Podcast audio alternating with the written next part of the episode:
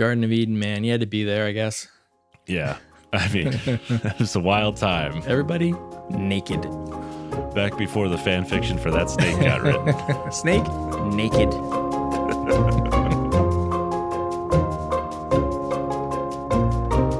Live from the Mundangerous Heavenly Host in New York City, I'm your host, Shane. And I'm your host, I-Hsien. And welcome to episode 347 of Total Party Thrill, a podcast for game masters and players where we discuss our campaigns in order to inspire yours. In this episode, we're talking about how to use angels and celestials in your game.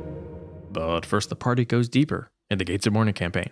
And later, Harriet Tubman heads north in the Character Creation Forge. So listeners won't be able to tell this, but I had to re-record the episode 347 marker because I was distracted by you putting host in the opener twice. Maybe we're also off our game because it's been a few weeks since an episode came out. And I haven't slept for more than 4 hours at a time in like months. Because your baby hasn't slept for more than 4 hours at a time. Yeah. Yeah. Two is not twice the work. No. No. So, you know, per usual, thank you for bearing with us on our slightly rocky release schedule, which we are working on tightening up. But look, no promises for the immediate future because I am moving out of the country. My wife got a job in Italy, so I'm putting my feminism where my mouth is. I quit my job and the whole family is moving, so we're going to take a little while to get settled, but, you know, hopefully we'll have some in the queue so we continue, I don't know, relatively uninterrupted. Mm-hmm. We'll see what happens. Yeah, we'll see. But in the meantime, you know what you can do? Send us your questions, because episode 350 is, I mean, coming up. I wouldn't say around the corner, but coming up. It is no fewer than 4 weeks away. Wait, 3 weeks when this comes out. 4 weeks from recording. But if you have any burning questions or, oh, I don't know, things that you're too lazy to go over to our Discord to ask the fine people there, then send them to us at TPTcast on Twitter, totalpartythrill@gmail.com. Those are probably the best ways to get in touch with us. Whatever you like, and we'll stick it in the old mailbag. And keep in mind, there is a real likelihood that this is the last mailbag of 5th edition. Oh, yeah, that's a good point. Some summer release schedules are a thing, so we could get 6th edition early next year and then no more 5th edition mailbag. Wow. So if there's anything you ever wanted to know about 5th edition, we know everything about it. If there's anything you ever wanted to know about our opinion of 5th edition. All right, so where are we in the Gates of Mourning campaign? So the Gates of Mourning campaign is our 5th edition D&D game set in Eberron, a sequel of sorts to the original Morning Glory campaign. And high in the mountains, the party is trying to stop the quarry from finding the gatekeeper's seals and unleashing the chaos of Zoriat onto the material plane. So Bramble is dead, and Decimus crushes his last few diamonds to revive him. Which means you're out of diamonds. Fresh out of diamonds. And no way to get them as you head deeper and deeper into the ruins tainted by Kierzan. All around, screaming creatures pour forth from dark places. The Kesh goblins form ranks and rush to meet them, spearing gibbering, gruesome beasts on their pikes. Hobgoblin squads surround taller creatures with tentacles writhing in their mouths. Many of the defenders fall, turned inside out by fell magics or horribly warped by the contamination. And in the distance, Lenore spots a clean, wavering light. The goblins clear a path for the party. They break through the line and into an open cavern, the start of a maze of passages. Before them, Primus slowly revolves in the air, a halo of light softly illuminating the space. You wish to continue? The way ahead is dangerous, and you may not return. They hear it speak in their minds. Yes. Yes, all of them shout at the same time, as they can still hear the hordes of aberrations on their heels. Primus disappears, then reappears down one tunnel. They follow, and it repeats the process, leading the way through the maze down deeper into the earth, ever westward. After a quarter of an hour, the pace slows, and Primus pauses at the mouth of another large cavern. The corruption increases deeper in, they hear. A wide chasm splits the room, and a natural bridge that once spanned it has crumbled. Far below, they can hear the sound of rushing water. Decimus grabs a nearby rock and infuses it with light. He steps to the edge and tosses it in, watching it plummet more than 100 feet, before disappearing beneath the water with a splash. And the light winks out. Warden turns into a parrot and flies across with a rope in his beak. Above the chasm, a nausea builds in his stomach, but he is able to resist, and it subsides. Landing on the opposite side, he turns back into humanoid form and secures the rope to a stalagmite. Lenore follows, balancing on the tightrope. She feels the same nausea and is overcome. Instead of vomiting, the pain spreads into her chest and down her right arm, which bulges and explodes into a sickly, mucus-covered tentacle. But she keeps her footing and makes it across. Next, Vesikad secures himself with another rope and tries to clamber across, but he slips. Instead of plummeting to the water below, he slams into the cliffside, several meters down. Xan helps to haul him back up, then crosses the bridge alone. He succumbs to the same corruption as Lenore, and his arm also transforms into a tentacle. Letting his glaive dissipate, he resummons it as a longsword. Meanwhile, Decimus has been working to retool his backpack. He activates it and begins to float. Grabbing Vesikad, the pair fly across the chasm. Decimus resists the corruption for now, but Vesikad's ears shrivel away and he is deafened and unable to manifest powers that require him to speak. As soon as the last party member touches down on the far side of the chasm, the ground ripples and bulges. The earth explodes to reveal massive creatures that look much like Goliaths, but they have no heads. Instead, in the middle of their chests, a screaming mouth wails in pain. They attack, smashing the party with rock-hard fists, pushing them toward the edge of the chasm. And we'll find out what happens next week. So this week we are talking about using angels and celestials and all those goody-goody type creatures from the heavens and the plains, etc. Mm-hmm. This is our continuation of our series using iconic monsters, both for GMs and for players. So as we always do with this series, we kick it off with when you're going to use angels, you need to define them. What does that mean when people talk about angels? And I think there are some monsters we've done in this series that are, you know, creatures of myth or legend that, like, you know, a few people know about, or there's a lot of misinformation, right? But typically in a setting, everybody knows of or has heard of angels, because if they exist, then there probably is some sort of like religion that also exists that defines them in a way that lay people can understand, right? Like there's a common mythos. So what is that? What does it look like? And there are a couple of sort of easy ways or easy models from the real world that you can start with if you're not just straight up using a published setting. Obviously, the first one where we even like get the word is a Judeo-Christian tradition. You've got 5,000 years, give or take, of lore and stories about what angels are, what they look like, what they do, what their purpose is, how they fight, how they are defeated, how they're corrupted, all those sorts of things. There's a deep, deep well to draw from. And of course, you know, for several hundred years, literature and media has been doing the exact same thing. So you're in good company. Yeah, there's plenty of derived media from that rich vein.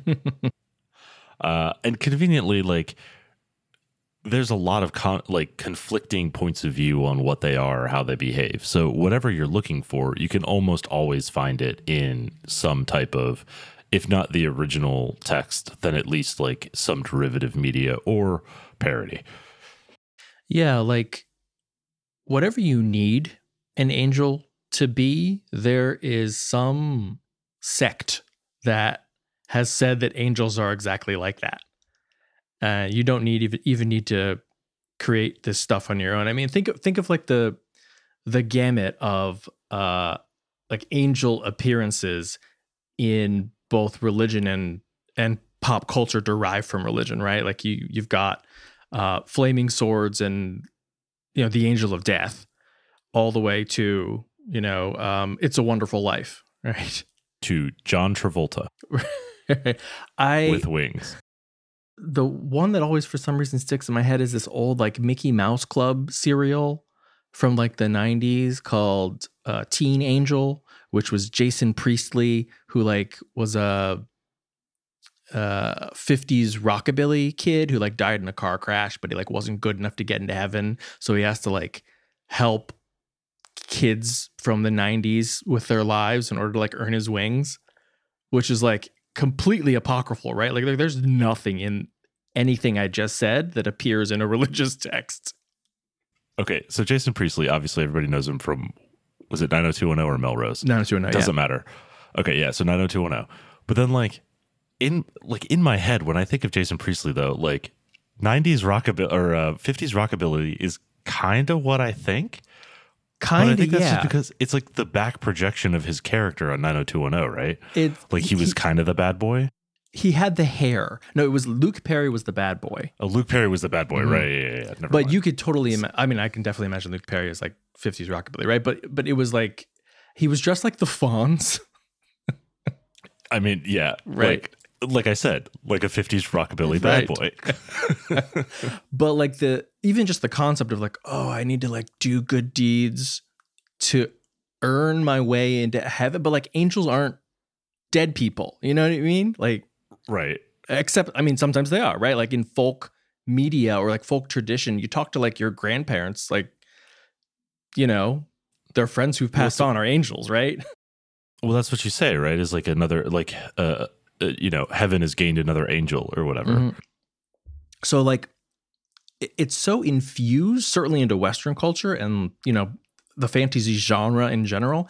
I don't think you need to worry too much about like getting your theology correct, you know? Yeah. There's another clear source of angels, at least in like D&D canon too, right? Which they also stole, like the name of straight from the source, which is the Hindu devas. Yeah, which every edition sort of redefines what D&D means by devas. Right. It's like, okay, we stole the name and we also stole the concept, but sometimes those two don't really come together in the same creature, right? Well, yeah, we stole the concept of, you know, what the guy who wrote it in the first place thought they were without access to Wikipedia. Like many iconic D&D monsters. Right. But like, you know, the term devas really just sort of refers to any kind of deific being. If the word deva sounds a little bit familiar when you're thinking about theology, it is because it comes from the same root, same Proto-Indo-European root word as the Latin deus, which is of course where we get deity. So like, oh, I didn't know that. I didn't know that until I did a weensy bit of research for this, but see, that's the value of Wikipedia. You're right. If only Gygax had access to Wikipedia and not the World Book. Although he might have just edited Wikipedia. True. And then where would we be? Worse for it. But yeah, I mean, let's keep talking about D&D for a sec. Like you get this weird thing where the 5th edition Deva is a CR10, like Western angel, like the platonic ideal of a Western angel, like alabaster skin, male form, big bird wings. Mm-hmm. A halo. I mean, essentially, right? But not like a literal halo, you know, like it's got to be a halo made out of like golden feathers. A nimbus, right? Right.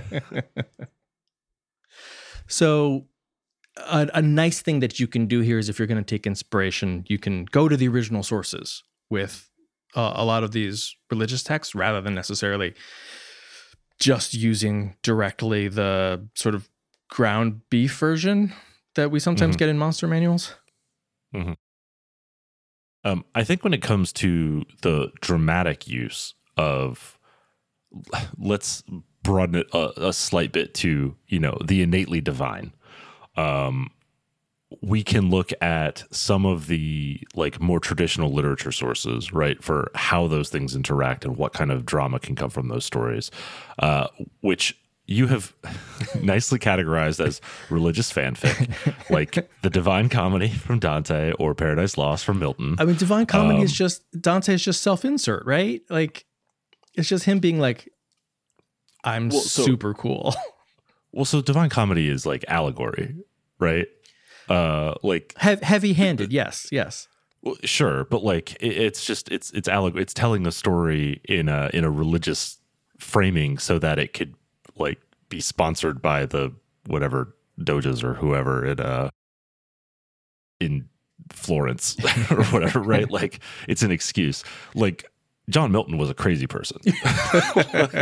like John Milton thought that he was like speaking the word of God when he wrote Paradise Lost. So, you know, like, and you've got two different literary traditions at hand. Right. Here. And like Dante like has a better idea of like what he's doing. Right.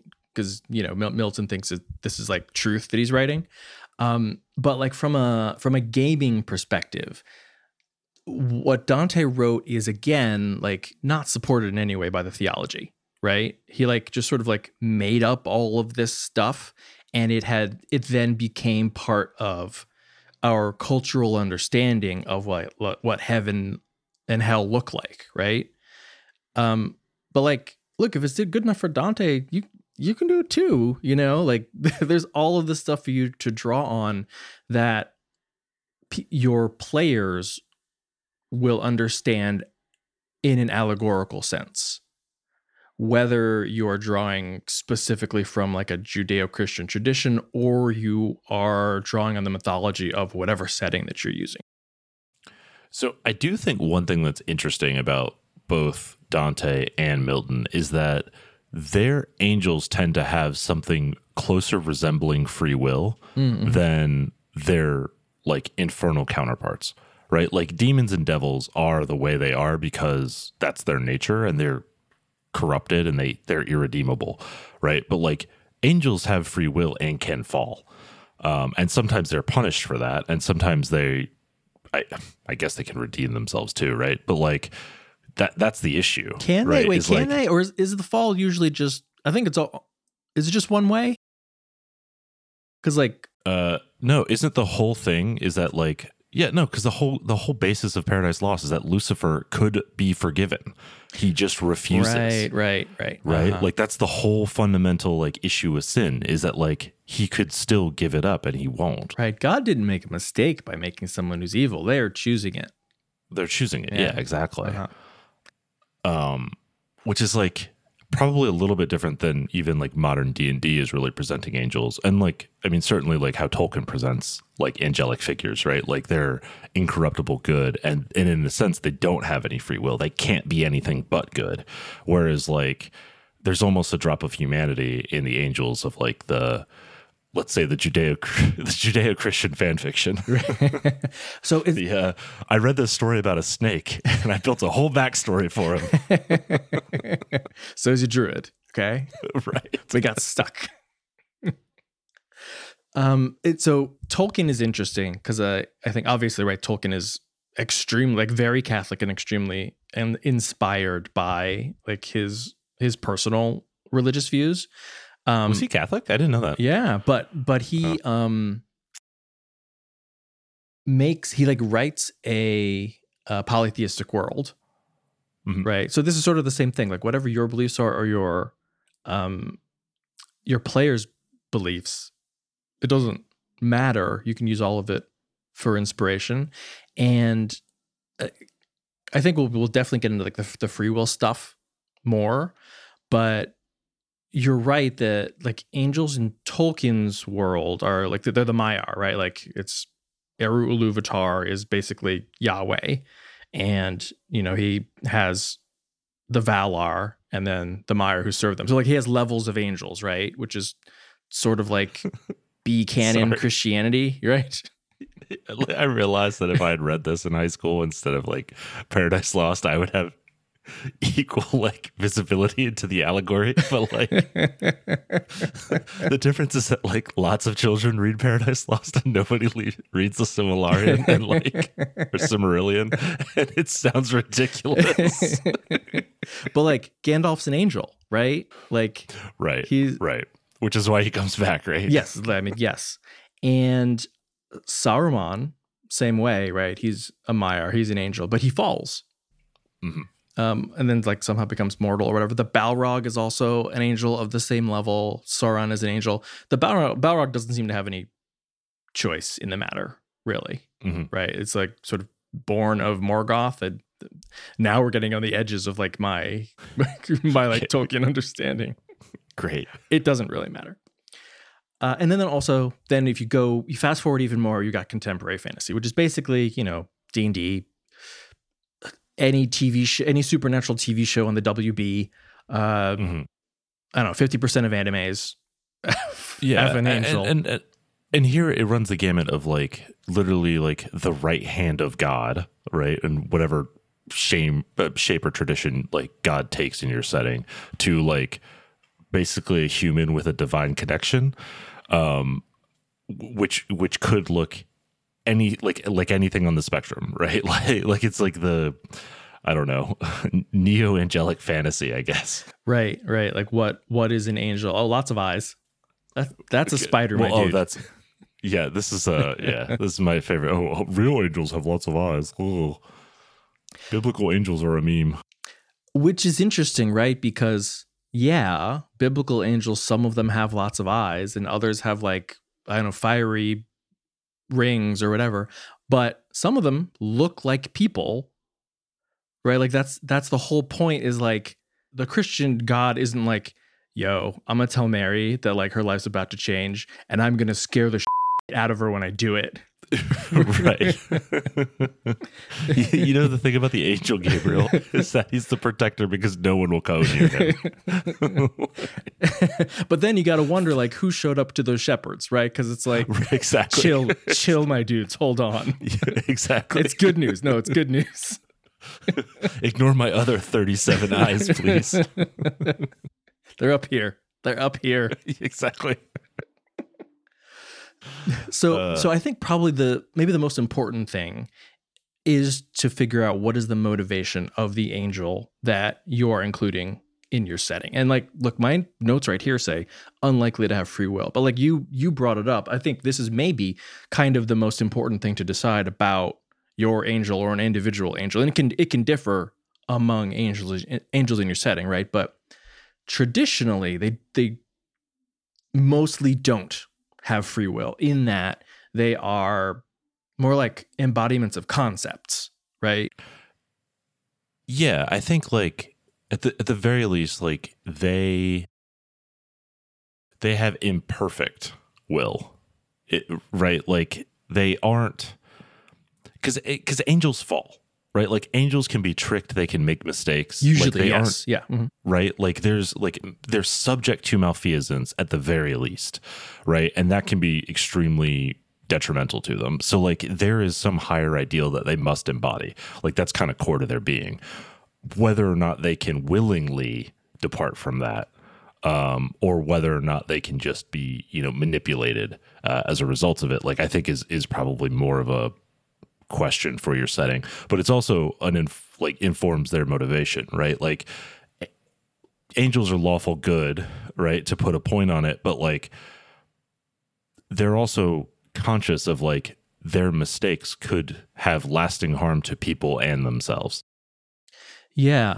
And I think deciding whether an individual angel or angels as a whole have free will in your game necessarily requires you to define them, I think, about as much as you need to define them in order to use them in your game, right? So can they be, I think they definitely can be convinced by a PC, right? Like if they can't be convinced, then they're not really like an NPC, they're more like, I don't know, a force of nature or an object, really, like an obstacle. Right, It's like, it's almost like free will is kind of the wrong framing, right? It's almost like infallibility is the better framing for them, right?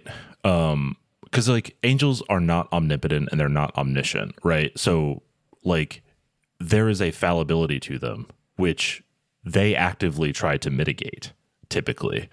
And so they might not be free to ignore it and subvert it, right? But like they have to be aware of it in order to accomplish their purpose. But not being infallible means they can make mistakes or can be tricked or trapped or deceived or whatever, right? I think like you do a good job of this when you bring out like planetars, right? And it's like everyone around them just implicitly trusts that the planetar is speaking the truth. But you don't necessarily trust that they have all the information necessary to like make the right pronouncement.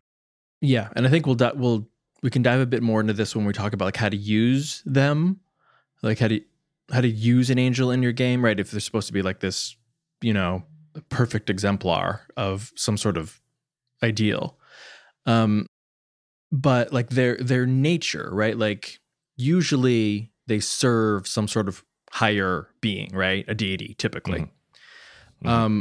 So the question then for your party is, how loyal are they to that deity? Is it that they are essentially, in like 4th edition D&D cosmology, they're kind of like a broken off piece of the deity themselves, right? They can't, except in very rare circumstances, they can't go against the ideals of their deity, whatever that deity is, because I think they could end up being any alignment. I think this is how Magic the Gathering does angels. What's the city world that also has Magic the Gathering setting? Ravnica, that's it.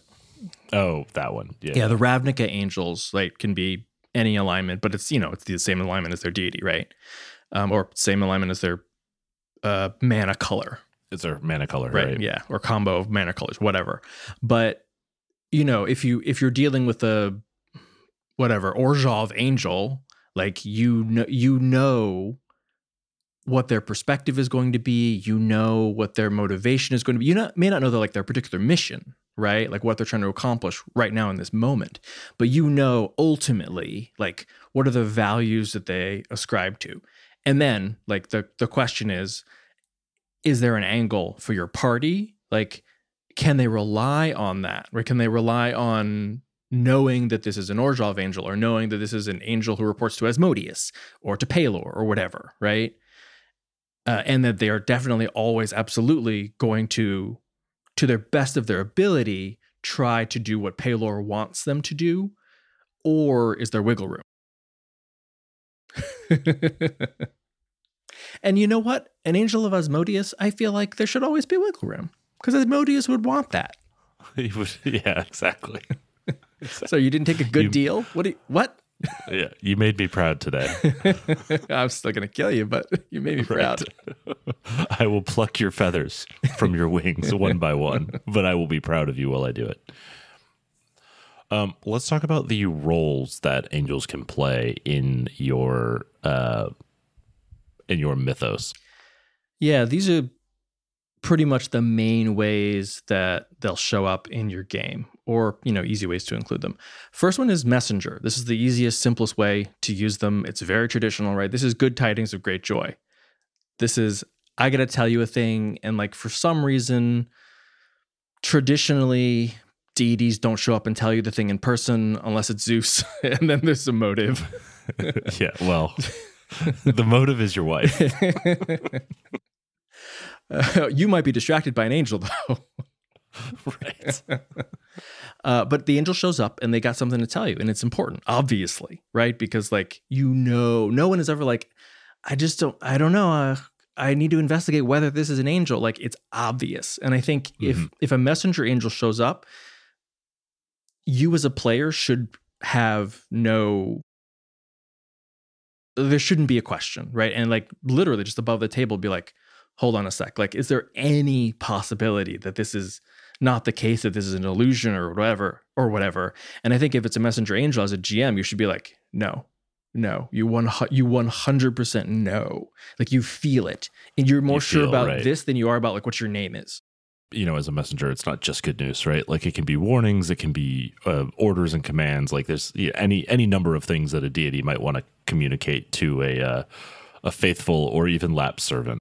And this is a great way to do a little bit of railroading without it feeling like railroading, because the deity basically is like, hey, here are instructions, very explicit, clear instructions. Go to Nineveh. Right. What are we going to do there when we get there?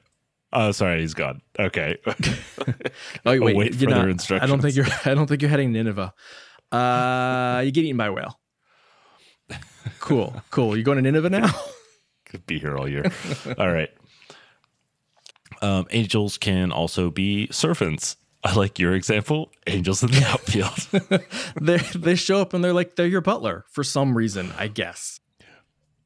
Yeah, there's like we mentioned earlier, there's the concept of like gaining your wings or earning your wings, right? And so like not every angel is necessarily in an angelic form, but by attempting to best serve a deity and loyally demonstrate your faith, right? Like you take on an angelic role or function. And there are a lot of ways that this can show up, right? Like Mushu, the little tiny dragon voiced by Eddie Murphy in Mulan, has the function of an angel, right? I'm here to help. I'm not all powerful, but I know lots of plot relevant stuff and I can make plot relevant things happen if I need to, right? Yes. Got it. Okay. So similar role to Olaf the Snowman, voiced by Josh Gad in Frozen. Yes.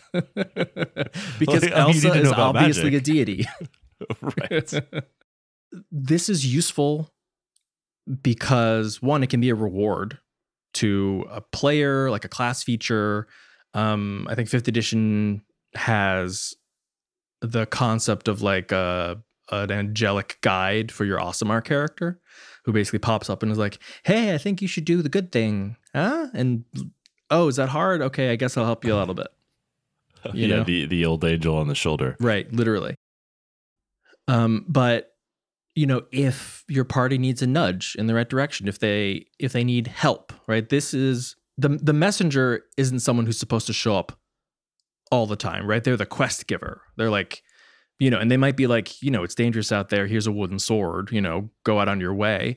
But the servant is probably less powerful, but is often accessible. And then you have the exemplar, right? This is the divine embodiment of the concept, right? So you have your angel of death or your angel of mercy or your guardian angel. Right. And I think certainly more than the others, maybe more likely than any other kind of angel, this is a possible antagonist. Mm-hmm. Even if you're on the same side, even if you serve the same God, maybe especially in those cases, because you may differ on interpretation, right? Right. And in this case, I think almost definitely they either don't have free will or the plot revolves around them making a particular decision, right? But like the angel of death, or, you know, combat focused angels, right? Like, is that Michael is sort of like the big, strong, destructive one. See, the hand of God. I think so. In those instances, like nobody should be able to beat them in hand-to-hand combat. Like it just shouldn't happen. You know, it shouldn't be possible. Range combat? I don't know, maybe. Casting spells? Maybe. Darts? Possibly. Or equipped with a MacGuffin? Sure. Yeah, right. That's the whole point of this thing.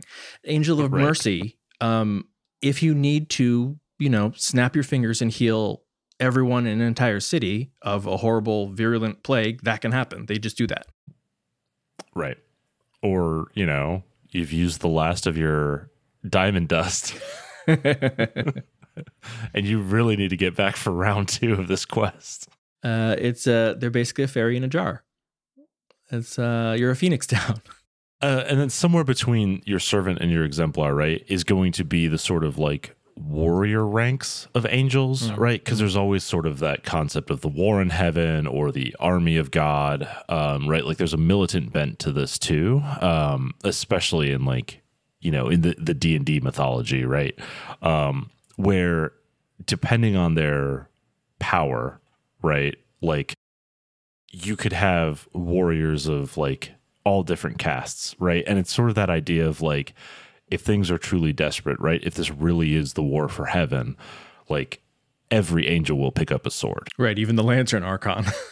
Yeah, exactly. Yeah. I'm a floating ball of light, but you know what? I cast blind. And this is nice because traditionally you have different levels of angels with differing powers and differing abilities, right? And this is obviously very common in like monster manuals, but also in theology. And you have typically a party whose power level is also varying depending on how long the campaign's been going on, right? It's usually increasing.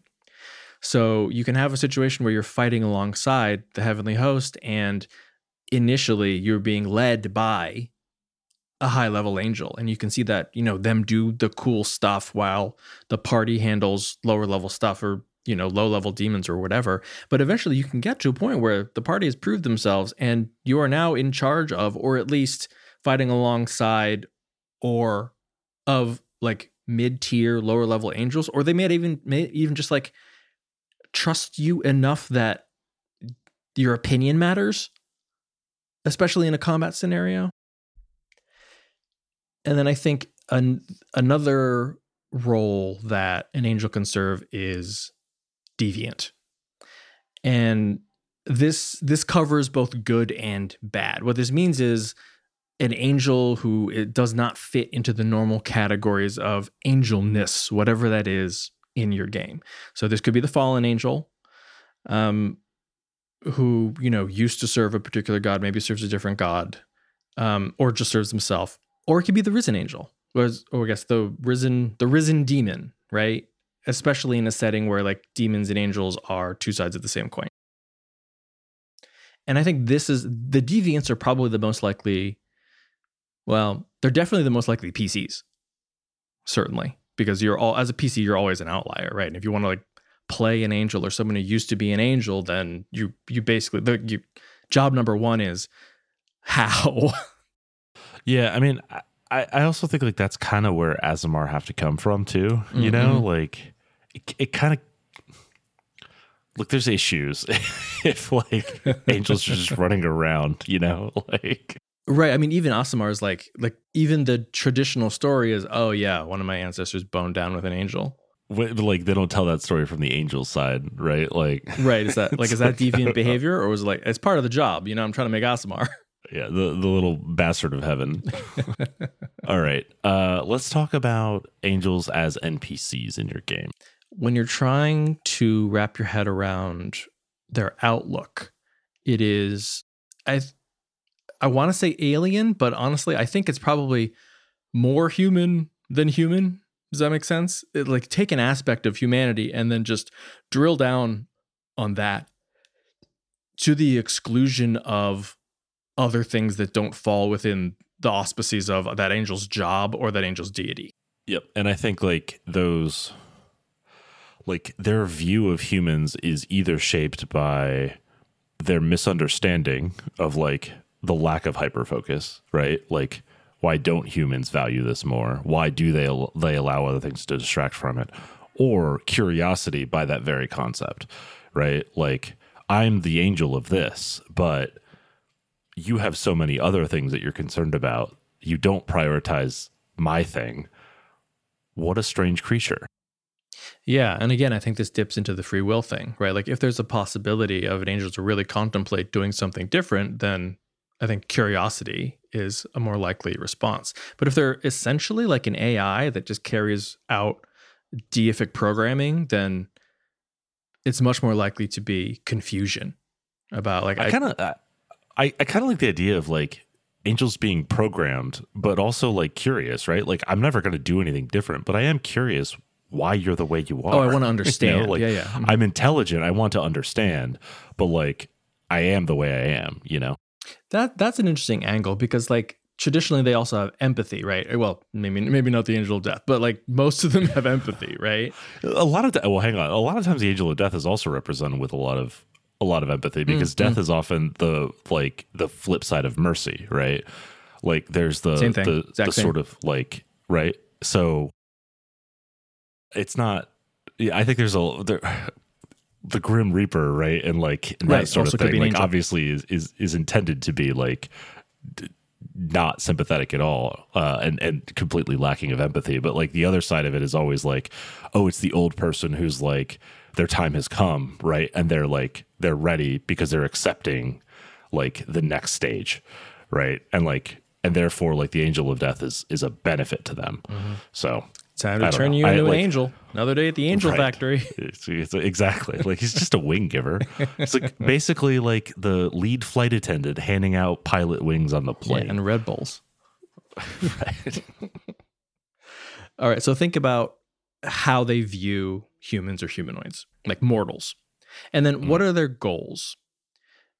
And it's usually pretty easy to figure out what a given angel's goal is. Rather, they're either out for themselves or they are trying to follow some sort of deific plan. But the real question is, how are they going to go about making these plans come to fruition? Right. Will they do it themselves? Do they have to act through intermediaries? Does the party have to, like, is their goal to make the party carry something out on their behalf? Right. Think about how is a mortal useful to an angel, right? Like, you live forever, you have a bunch of power. Like what does a mortal do that the angel can't just do on their own? And it's usually not like slaying demons, because like that's what they do all day, right?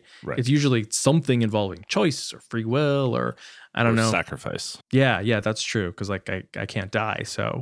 Right. Like it's the one thing angels can't give up, right? Right. You can give up true love, right?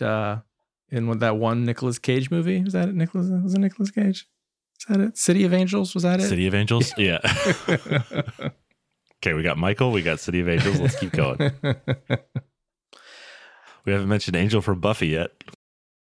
The prototypical angel, in fact. Actually, my favorite angel? The T-1000 from Terminator 2. Get out. Servant angel. Basically AI programmed by... a godlike being that you can't actually communicate with, but you got a mission and it kind of needs to follow your orders, but it wants you to stay on task. Huh? There's the whole good alignment problem. You also described devils, by the way, who are often angels. I'm just throwing that up there. Right. I mean, the T-1000 is a risen demon, right? Yes. That is definitely his story function. Yes. Not immune to fire anymore, though. That's the problem. Well, yeah. So how is a mortal useful to an angel really is how is the party useful to an angel? Why is this angel here? Right. Or what is the plot that the angel is enacting that is at cross purposes with the party, right? Mm-hmm. Like what's the conflict that the party has with the angel? And, it could be we sought out the angel, right? So now... yeah, to stop winning all those baseball games. Right. And now you've got to deal with an angel who doesn't need the party. Like, That's the obstacle.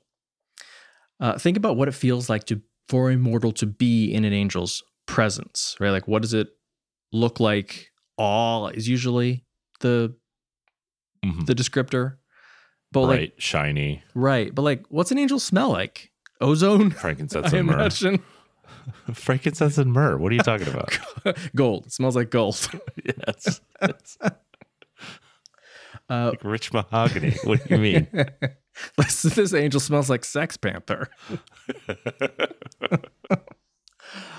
If Michael, if they're extinct, I killed all the Sex Panthers. If your party or if your character is meeting an angel for the first time, like if these are not things that are bubbling up, ask these questions. Yo, what does the angel smell like? No, I want to know. I'm a shifter. I smell a lot of stuff. It's important. Or like, what goes through your mind? What do you think when you see an angel? It's probably either like, oh, finally we're getting some help, or oh shit, we fucked up.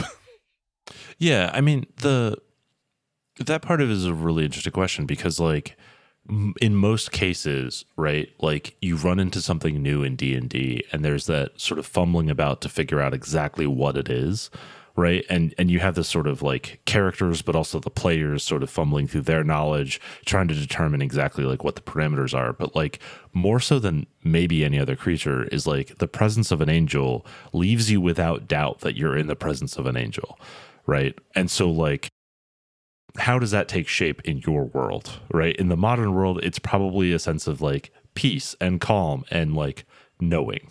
But in a D&D world, it might be confidence and safety and, you know, other things that are at a premium in a, you know, low fantasy, medium fantasy kind of setting. Right. And if you're playing Diablo, then you're like, wow, you have bright wings and no face. Why are your wings so stringy, Diablo angels? And also, I'm pretty sure you're going to murder me, aren't you? Definitely. I'm pretty sure you fight Tyrael at some point. Diablo 4. No, 3. 3? I think you fight 2. I don't know. Whatever. It doesn't matter. Speaking of, let's talk about angel combat. I think usually it will be pretty obvious when an angel is going to choose to fight. Because it will be when their anathema is presented to them, right? If a demon shows up, great, angel's going to fight. I'm gonna kill that demon. Right. That's what I do. Or, you know, that my mission is to like save innocents. Innocents are in trouble. I will fight. That might be like a borderline compulsion as well, right? Right? Like they might not really get a choice in the matter. That might just be their nature. A warlike angel, an angel who serves, you know, a god of war, probably fights as soon as there's any opportunity to fight. Yeah, probably doesn't even, like, probably just keeps a gauntlet in hand to throw. Like, doesn't even put them on. Angels are probably also very likely to fight to the death, as much as that means, right? Like, because they're immortal. So, like, that sacrifice, the sacrifice of life, is nothing to them, right? It's the, it's the Sigmarines, right? In Age of Sigmar, like the Order of Sigmar just keeps coming back. So like they just fight to the death every time. If you have angels who, when slain, just sort of like reform in heaven or the plains or whatever, then obviously, yeah, they probably have no self-preservation instinct, right? Other than like, how much time does it take me to get back to the battlefield? But even in a setting where an angel can die, I think usually they're still going to fight to the death because, like, unless you are serving a god of cowardice, god of greater good is the term you're looking for. The god of plans within plans and self-preservation. Usually, what happens is it's like, okay, I might cease to exist, right? Like maybe this is annihilation for me, but it also is annihilation for that demon because, like, we're probably equal, right? So like if I can take it out or more than it out, that's good math. Yeah, and that's always too like the one of those things that angels like 1,000 angels sacrifice themselves to bind this demon, right? Like that's always the thing, right? Like we will annihilate ourselves in order to prevent this one evil from returning or whatever it is. So I think that is very in keeping with angels, regardless of their erstwhile immortality. Like it's all or nothing with them, right? Like any evil is infinite evil, right? So there is no sacrifice too great to counter any amount of evil. The tiniest amount of evil, you can give everything and it will be worth it. I think in combat, like actual abilities, they probably rely on whatever their nature is for as much as possible. And this is a handy shortcut if you're sort of describing how they fight or what they fight with or what their tactics are. You know, so Angel of War goes all in, can summon any weapon, whatever, right? Angel of Death decrepifies or uses necrotic energy or whatever. They can also typically tap into their deity's power in some shape or form. But often it's like that's when you talk about like the tiers of angels and like the type of power that they can leverage from their deity varies often by their power level. But again, if you need a MacGuffin here, I think it's reasonable in a story that any angel can make almost anything happen if the story calls for it. And what that really means in story is like their deity sees a need for it. Right. Yeah, which is to say the players are willing to sacrifice their angel. Right.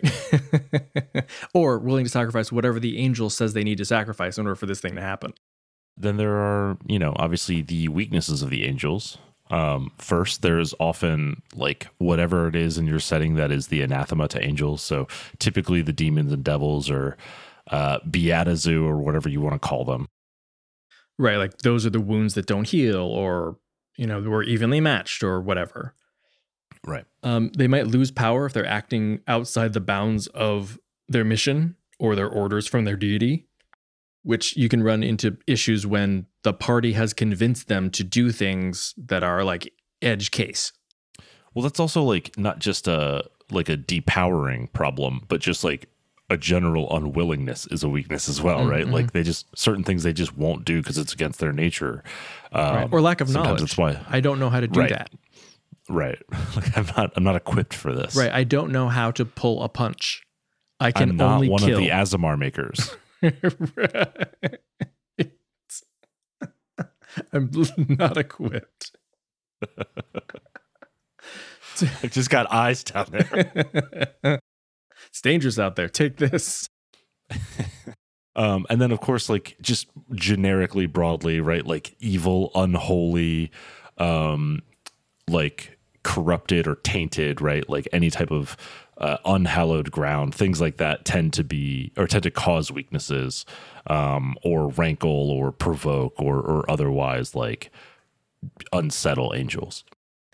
I also like the idea that like their real weakness is the party, because you can't be pure enough for the angel, right? Like I'm used to fighting beside people who are in lockstep with me, both physically and spiritually, and you are not. What do you mean you're not immune to radiant damage? I am radiant damage. I am. Like, I'm just. You have to maintain 10 feet away from me. Okay. Right. Sorry. What's hope? And why don't you have it? Well, it's because hope is a dangerous thing for a woman like me to have. Got my Lana Del Rey reference in today. I'm happy for you. So we are running very long on time, but what are some tactics for angels? You know, you don't want them to take over. You don't want them to overshadow the party, right? So I think it's very useful for them to inspire their allies or cow their enemies. They can summon. That usually seems to be a thing, right? It's the Heavenly Hosts, right? So let's just gate in some more angels. Yeah, or they summon like, you know, celestial animals, right? Mm-hmm. Just good animal spirits or something like that. Whales? We're on the mountains. Why'd you get whales? Yeah, I'm not. Let me introduce you to max falling damage. I'm usually 20d6 roll reflex. I'm usually looking down. It's kind of like playing an isometric game. So I didn't account for the mountains and the water being different altitudes. Right. And I think if they are presented with their anathema, they're, you know, a demon or, you know, someone diametrically opposed to them philosophically, they probably deal with them first, and maybe even to the complete exclusion of other enemies. I'd say it's like the angel version of going berserk.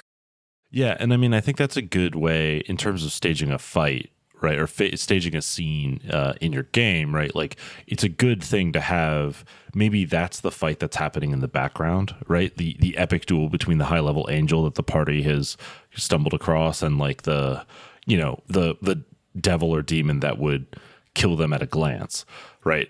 But then the party still has their own thing that they're trying to accomplish while that's going, you know, raging above them or raging behind them as they continue to try and push forward. Mm-hmm. And like if you do need to get into the nitty gritty, if like the angel is sort of in the scrum with the party and it matters which hex they're in or they are affecting, then they fight philosophically rather than tactically. And this can be kind of fun because you don't need to think about what is optimal in terms of like damage or character optimization or whatever. It's if this is an angel of order, they fight in a very ordered, very predictable way. If this is an angel of war, they deal as much damage to the biggest threat every time as often as they can. If you're a messenger angel, well... you shout encouragement from the sideline. Right. Add a D4, buddy. You got this. Let's talk about angelic PCs. So we've mentioned a little bit the Azamar. There's also been half celestials in the past, but anything that has this sort of divine blood in their bloodline. There's what we described as the deviant angel previously. They can work really well as a PC. That can be your backstory, right? Like the same thing as similar to an Azamar, but you can be like, I'm a depowered angel. I fell, kind of. I didn't turn evil. I turned mortal, right? Yeah, I mean, like angels sacrifice themselves too, mm-hmm. right? Like, I bound my divinity, or I sacrificed my divinity to bind something, but now I didn't die. I'm just me. Here I am. I got a what's this called? A soul? Right. I don't know what to do with it. It keeps getting dirty. Yeah. Cannot keep this thing clean. You have to go pray. Similarly, you can have clipped wings. This is the Thor story, right? Like Thor is basically a god and Odin's like, you need to learn humility. I'm taking away your powers. Go be a dude who adventures. I was thinking it's more of the Ben Affleck and Matt Damon story in Dogma. Mm-hmm. Yeah, that's good too. So they're just, drinking their way across because they're fallen angels. I mean, I love the idea that the point of the campaign is for the PCs to destroy the multiverse. Prove God wrong. Yeah. Janine Garofalo will save us. But with any of those backgrounds, right, like some of them have natural goals, right? Live up to your potential or live up to your bloodline or regain what you've lost. But also like all of those could have just normal human goals, right? Like each one of those like archetypes is perfectly capable of just figuring out how to live like a mortal and having regular mortal motivations. Yeah. And a nice arc for all of those is you start with like these lofty ideals and like recovering what was lost and getting my divinity back or like, saving the world because you still have that like very black or white view of, the natural world. But like a fun arc is to then introduce other perspectives to this character as they become a more fully fleshed out person, like mortal person, right? So now, things matter other than the like one soul thing in my deity's portfolio, or things matter other than me getting my divinity back, right? Like that actually maybe is like the real sacrifice is at the end. I don't become an angel again. I die, right? But that ultimately was the fulfillment of my mission. Right. In terms of magic and magic items, obviously, like the divine gift is often a trope. So they can provide a magical boon, or literally divine weapons or fabled weapons, legendary items, things like that can help to accomplish whatever purpose the PCs have. Yeah, like your character can just show up with. The sword of Damocles. Right. I don't wield it. It just kind of hovers there. Right. Does anyone else feel? I don't know. What do you mean? It's just a Vorpal sword. I don't know why you're like, it's nothing special. Reclaiming or discovering deific regalia is certainly in line. Or redeeming or destroying unholy relics or finding holy relics, bones of saints, things like that. Jawbone of an ass, huh?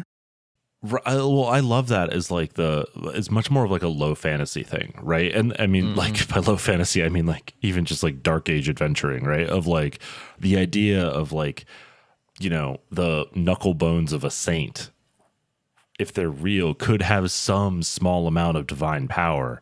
And like, that's valuable, right? Or obviously the knucklebones of a saint have no divine power, and they're a false relic that is causing, you know, like the Bretons to go to war because they were stolen from their church or whatever, right? And it's like these kinds of things are real in that they're a problem, but they're also not real in that like there's no divinity to these things. Yeah, I love the idea of like, oh yeah, you know, that's the Saint's knucklebones. Sure, definitely. I can tell. I fought with them. They don't have any magic power, like dust to dust. Right. Exactly. Except when I wield it. Right. And now they are real knucklebones. Right. We'll fashion them into knuckle dusters. But I mean, I also like the idea of like, oh yeah, I mean, they actually have real power, right? Like it is worth fighting over, you know, these relics. Because like the sword that a saint wielded in a crusade or in like, you know, the defense of a city or a defense of a church against bandits or heathens or whatever, like that's valuable to that deity.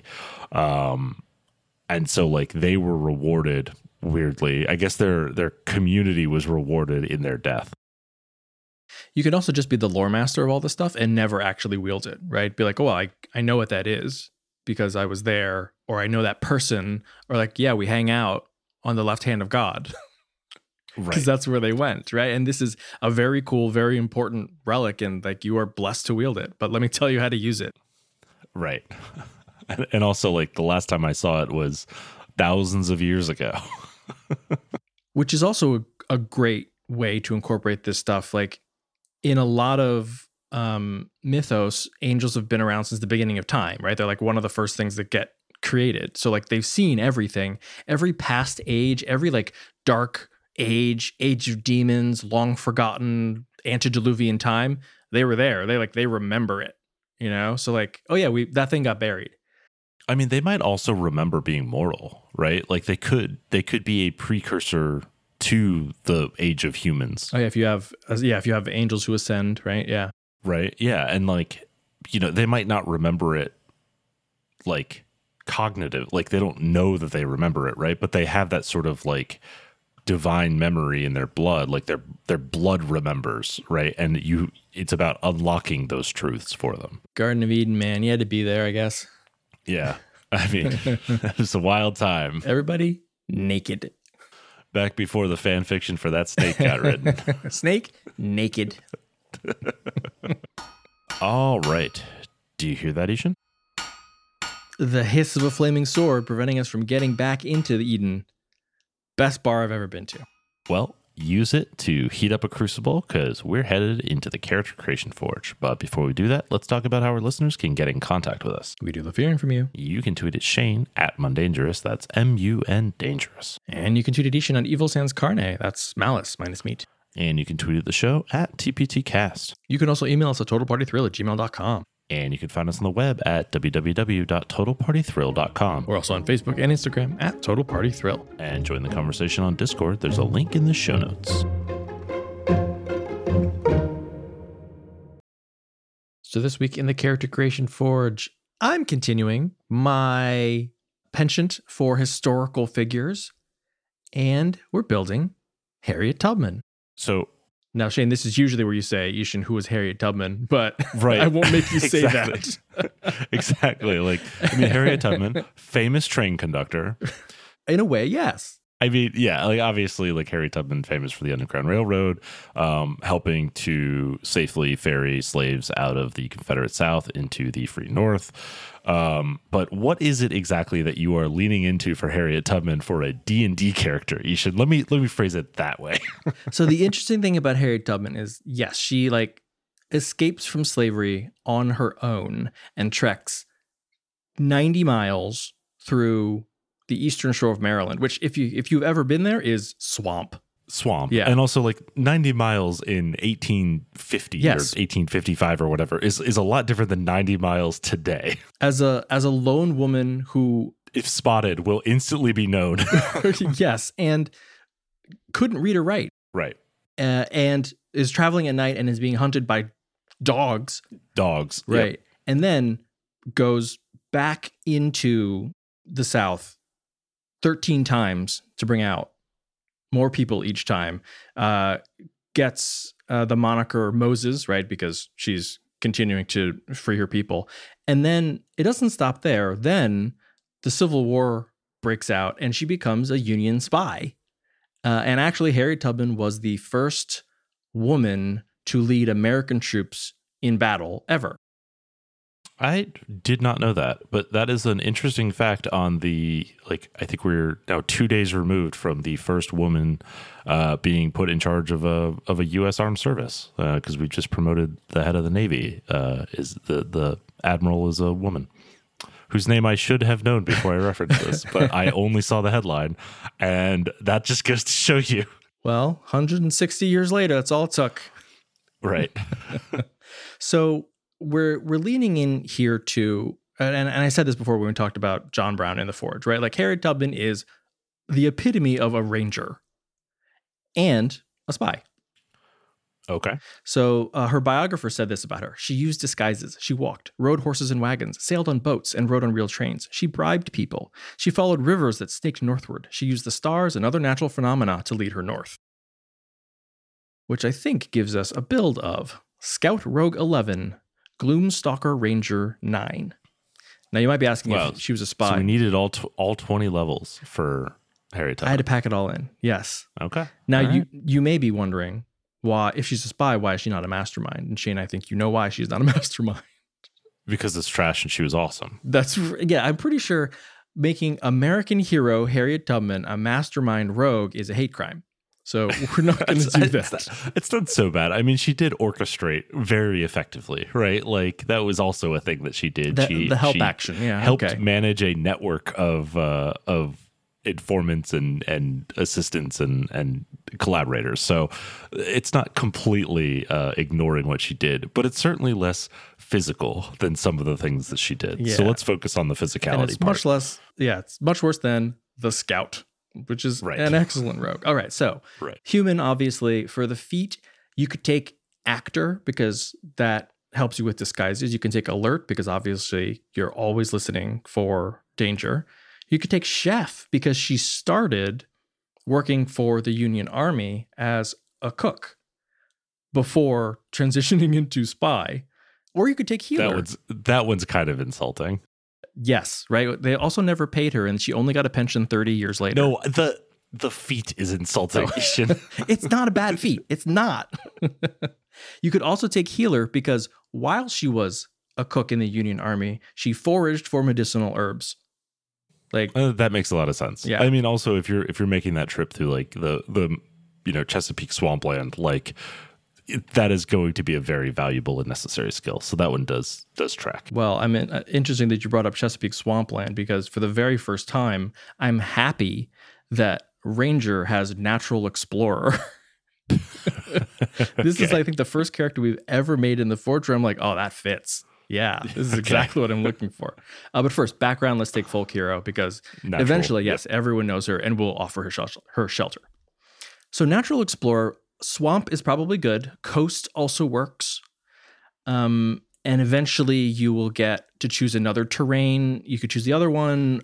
Forest or mountain is also fine because eventually, after the Fugitive Slave Act, she is taking people all the way into Canada, which is going up through New York and the Appalachians. So all those terrains work.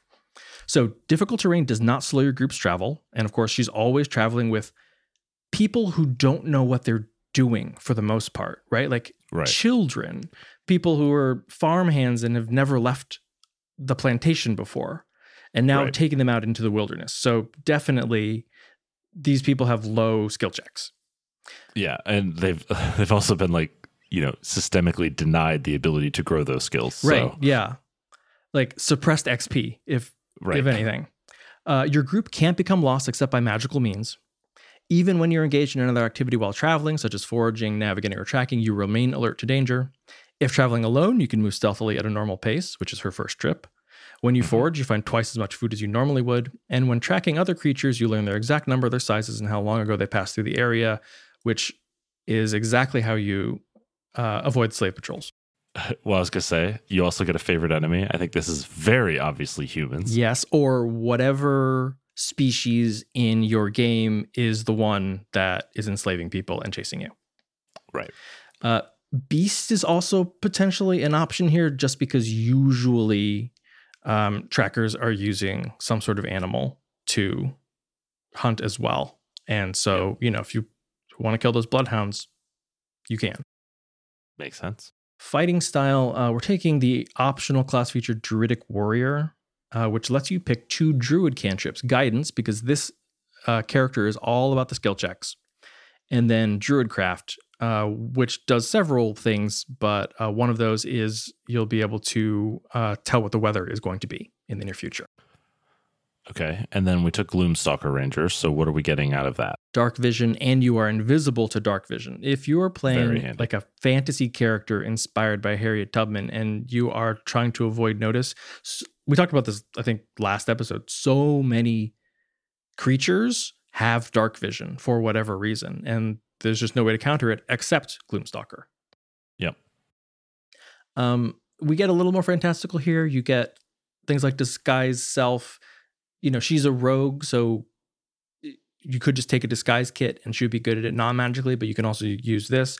Rope Trick is an extremely handy way to hide for an hour and no one can find you. She gets Wisdom 2 initiative and additional attack in the first round of combat. Eventually gets extra attack, Wisdom proficiency, and saving throws. And then, look, I always talk this up. Land Stride, non-magical difficult terrain does not slow you down. What is swampy marshland? Non-magical difficult terrain. Non-magical difficult terrain. That's right. What is swimming? Non-magical difficult terrain. Yep. And then spells, alarm, Longstrider, healing spirit, locate animals or plants. Pass without trace is really the main thing that you need because it's plus 10 to stealth for you and your entire party. And then non-detection, because if you're really up against spellcasters chasing you, they're going to scry you. Right. And you just disappear. Yep. Then we have 11 levels of rogue, which means we've got a lot of expertise. Mm-hmm. Pick what's most useful, but, you know, nature, survival, et cetera, et cetera. You end up with 66 sneak attack. Hand crossbow is probably your weapon of choice, or two hand crossbows. She always carried a pistol and famously threatened to shoot anybody who got cold feet and wanted to turn back. Hmm. You'll also get cutting action for extra movement, all the usual kind of rogue benefits. But then what we get from Scout is Skirmisher. Which means that if anyone actually does manage to catch up to you, because remember, you're moving twice as fast as they are because you have cutting action, maybe even more than twice as fast because you're also ignoring difficult terrain. Right. You then get to disengage and move half your speed if they end their turn adjacent to you. Superior mobility increases your speed by 10 feet. And I think the mobile feet is also, like, if you can fit that in, that's also great. That's plus 20 to your, like, base movement speed. You're ridiculously fast, especially with cunning action.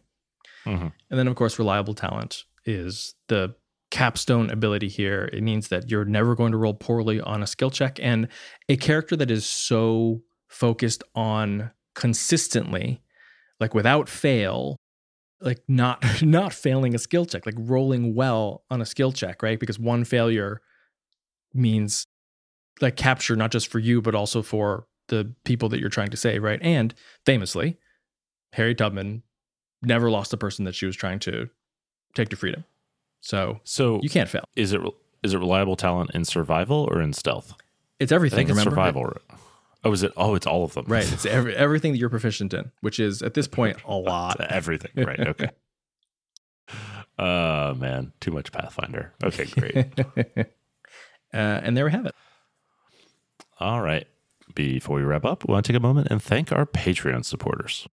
Your support is what makes it possible for us to keep doing this show. So if you'd like to learn more, you can check out all of our rewards at patreon.com/TotalPartyThrill.